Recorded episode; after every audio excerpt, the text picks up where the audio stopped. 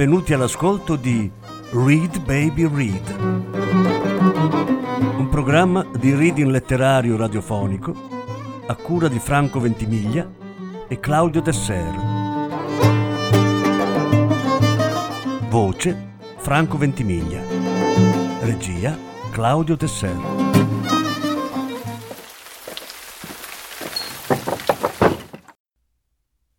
Valeria Parrella quel tipo di donna. Terza parte.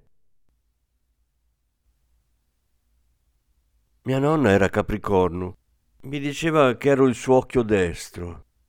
Io conservavo la sua fede, che per tutte le vicissitudini che ho raccontato non aveva nessuna data e nessun nome incisi dentro. Desiderava molto per me un amore e io per svicolare dalle sue domande l'ho accompagnata in altre passioni. Le ho fatto vedere Querelle de Brest di Jean Genet per la regia di Antonio Latella. Uno spettacolo che durava tre ore, in cui c'era una penetrazione anale con un tacco. E mi ricordo che ne fu entusiasta. E quando l'accompagnai nei camerini a salutare il regista, gli disse: Lei è un genio. Il giorno in cui l'abbiamo sepolta, nella tomba, ha voluto una copia dell'unità.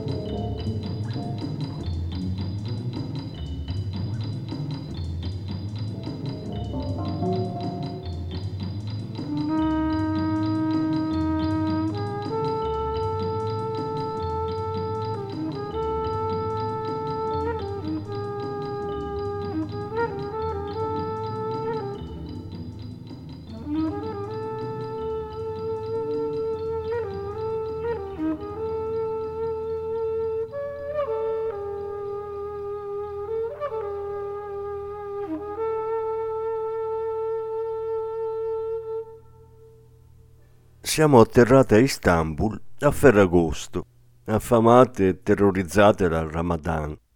Ma Istanbul non era così, era aperta. Era tanti anni fa e non c'era stata ancora la primavera araba, con le sue conseguenze belle e brutte.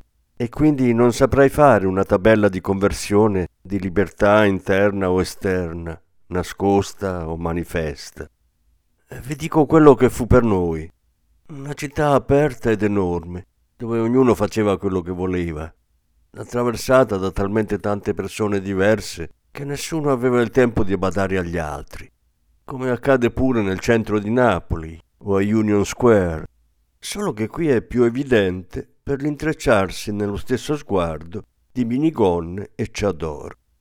Così ci apparve la città come la vita, quel giorno, varia, e siccome avevamo fame e ognuno mangiava quando voleva e dove voleva, per noi Istanbul è stata a ringhe arrostite su una piccola riva, arrostite su un apecar e servite con peperoni, cipolla e chai, cioè tè. E poi da lì è stata una barca di legno, un minuscolo gozzo sgangherato che attraversava il Bosforo con noi a bordo. A Istanbul le donne sono felici e libere le ragazze sotto la torre di Galata baciano i ragazzi e si fanno le canne. I bambini a sera ruzzano sulla pietra calda.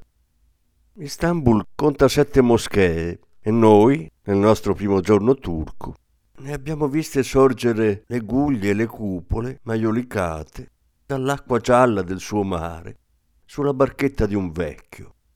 Vedere le moschee spuntare dalle anse di Costantinopoli non c'entra con lo stare in un luogo, bensì con l'essere proiettati in una prospettiva che può solo ottenere le sue fondamenta nel passato.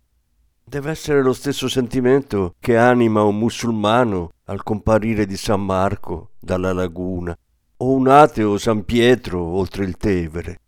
Le religioni non esistono più e tornano al loro principio compositivo, che è celebrare ciò che di divino v'è nell'uomo cioè il femminino.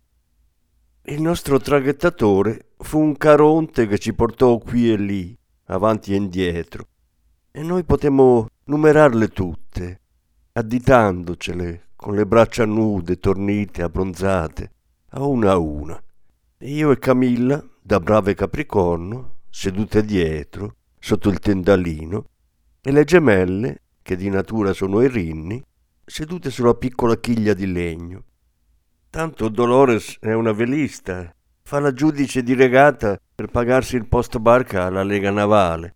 E quindi lo sa che un gozzo si può guidare per le acque di Istanbul il 15 di agosto, anche se hai due donne italiane sedute mezze nude davanti al timone.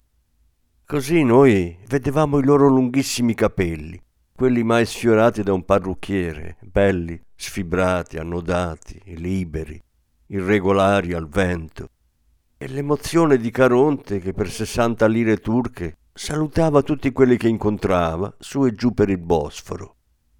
E infine, mentre la città si accendeva di arancione e noi eravamo stanche morte e l'ostello ci pareva sperduto a chissà quanti passi, troppi da lì, per il principio universale, archetipo e interreligioso, per cui ogni lasciata è persa, Poiché avevamo raccolto un volantino che pubblicizzava un concerto jazz, ci trascinammo pure al concerto jazz. Jazz in Ramadan, 14-31 August, Topkapi Palace, Istanbul, Archaeology Museum, ticket prices 25 TL, 9 p.m. Faceva fresco, eravamo digiune, e i musicisti erano un trio di jazz etnico che fu inserito da Dolores e Carola nella categoria del così così. Poi bisognò spegnersi in qualche modo. Dolores recitò il suo Nam Myoho Renge Kyo, Camilla si sparò certe gocce di ansiolitico e io mi accucciai nel letto accanto a Carola e le chiesi di raccontarmi la trama di Carol de Brest, perché non me la ricordavo. E lei cominciò così.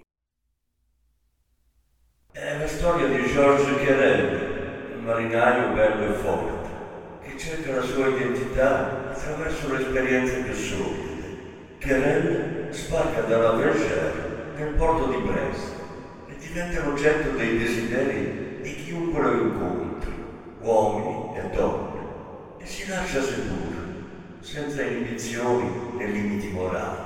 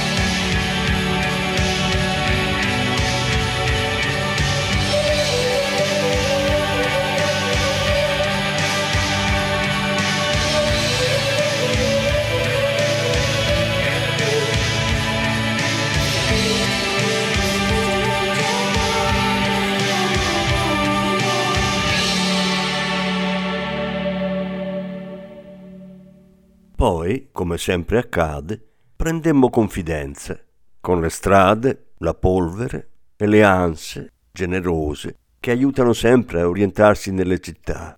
Se c'è l'acqua, all'acqua arriveremo. Scoprimmo che dormire assieme non è difficile. Certo, devi concedere qualcosa del tuo ritmo naturale all'altro. Le gemelli adoravano i bagni in comune, ci andavano scalze e io e Camilla lanciavamo loro dietro le ciabatte, ma le nostre, perché loro non si erano portate ciabatte, questo era tutto. Carola non si era portata altre scarpe che quelle che indossava. Infatti poi per il resto del viaggio usò le mie e gliele ho lasciate pure, perché con i fricchettoni si fa così. Ma insomma andavano a farsi queste docce mezze nude, tornavano mille volte indietro. Hai il sapone, hai lo shampoo, hai il bagno schiuma?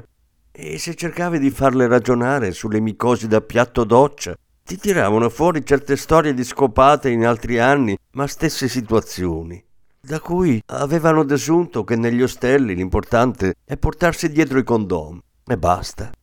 Però questo era un viaggio diverso, si prediligeva il cineceo in assoluto su tutto, e se ci si guardava un po' intorno per commentare finiva lì. Camilla aveva detto da subito che lei un souvenir se lo sarebbe portato volentieri, casomai, con tutte le attenzioni dovute alle circostanze. E io? Io, per la verità, per la verità. Ecco, se devo essere sincera, no, lo dico più tardi. Ora dovevamo entrare nella moschea, le donne da una parte e gli uomini dall'altra. E siccome loro lo sanno bene che noi siamo delle scellerate nude, per fortuna avevano preparato foulard e drappi agli ingressi per coprirci alla meno peggio. Dunque la cerimonia d'ingresso prevedeva un lavacro dei piedi in certi lunghi magnifici lavatoi in pietra che da noi esistono nelle zone rurali per abbeverare gli animali e farne il bucato le lavandaie. Piccole sedute lungo il lato ovest della moschea in marmo lucido e davanti un flusso costante di acqua gelida in cui lavarsi. Le gemelli ci si sarebbero fatte le vasche. Le gemelli nostre, donne di spettacolo e cultura, amavano la ritualizzazione del tutto, dell'esistenza, e immergersi subito dentro gli altri. Io e Camilla restavamo monolitiche e riottose e guardinghe, ci divertivamo a vederle diventare esotiche come Istanbul, senza diventare esotiche noi stesse. Ammiravamo la loro repentina trasformazione. Eccole lavate nelle acque in cui noi temevamo la stessa carica batterica delle docce dell'ostello, e pronte tutte in fila a coprirci ogni centimetro di pelle in esubero. Sostanzialmente ognuna di noi ebbe bisogno di tre teli testa, spalle e braccia e gambe. Cioè, dal numero di drappi che prendevamo, ci accorgemmo che fino a quel momento avevamo camminato nude. Quindi entrammo come mummie, imbastite e annodate, nel monumento. La moschea blu di Istanbul è un ricamo nella pietra. Dice tutto quello che l'uomo può dire sulla terra e chiaramente aspira a non starci affatto. Si poteva pregare su lunghi tappeti polverosissimi o restare a roteare gli occhi su per l'alto sui lampadari e le lanterne di ottone dorato, che era come pregare lo stesso. Quello che ho forse scoperto, disse Camilla, è che si prega, cioè noi preghiamo, anche se non siamo battezzate e mia figlia non è battezzata. E quella stronza di mia zia disse Falla battezzare prima che muoia, che se no va nel limbo. E io le feci il gesto dell'ombrello, che ancora me lo ricordo, perché avevo l'ago nel braccio ed entrò più dentro. Però vedi, si prega. Questo nostro stupore è preghiera. E infatti, dopo quelle parole, ci separammo e ci perdemmo. E fu bello perdersi. È bello perdersi quando ci si rivedrà all'uscita prima di perdermi nel mio pensiero e dirvelo, finalmente, guardai come si erano perdute le altre tre. Dolores si era acquattata nell'incavo ogivale di una finestra. Carola si era avvicinata a una restauratrice che lavorava su una tavola da ponte e un po' l'ammirava, un po' la disturbava. E Camilla si era perduta dietro una turista giapponese di una bellezza insuperabile, con un cappellino sulle 23, di cui ancora conservo una fotografia mentre le sorride. E non è un sorriso qualunque. È che è molto facile innamorarsi delle donne, perché le donne sono belle. Innamorarsi in maniera estemporanea della propria immagine riflessa in un'altra, intendo. Ma ci tocca tornare a me, che vagolavo sotto i versetti del Corano.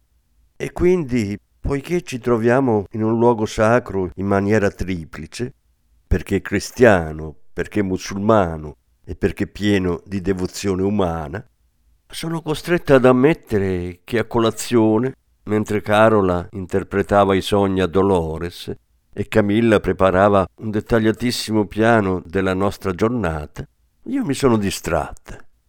Incoraggiata da tutta quella sorellanza, felice delle loro voci, riposata come solo si può essere quando ci si lascia tutto dietro, ma dietro lontano, e in un altrove distante un continente, un mare. Insomma, protetta dal fatto che loro ci fossero e che fosse estate, e che Camilla avrebbe pensato a tutto quello a cui avrei pensato anch'io, itinerario e budget inclusi. Mi sono distratta. Anche mettersi a pensare ad altro è perdersi, e anche in questo modo è bello perdersi. Se sai che poi ti ritroverai. E io mi sono messa a pensare a Massimo, alle ultime cose che ci eravamo detti prima che a me prendesse la smania dell'orologio, del taxi, del passaporto, della valigia, del visto, della carta d'identità, del... perché c'era stato un momento inaspettato e sospeso in cui lui dormiva e io invece di provare fastidio a vedermelo nel letto, gli avevo dato un bacio leggero sulla spalla Massimo è amico di un amico, quindi di vista ci conoscevamo bene. Fa l'avvocato e io lavoro in un ufficio molto particolare della nostra regione, quello che si occupa di spettacolo dal vivo. È per questo che sono così devota a nonna Elettra e così legata alle avventure teatrali delle due nostre gemelli pazze. E con Massimo ci eravamo visti a qualche festa già in passato, ma chi ha stella fissa e fisso non si accorge di tante cose.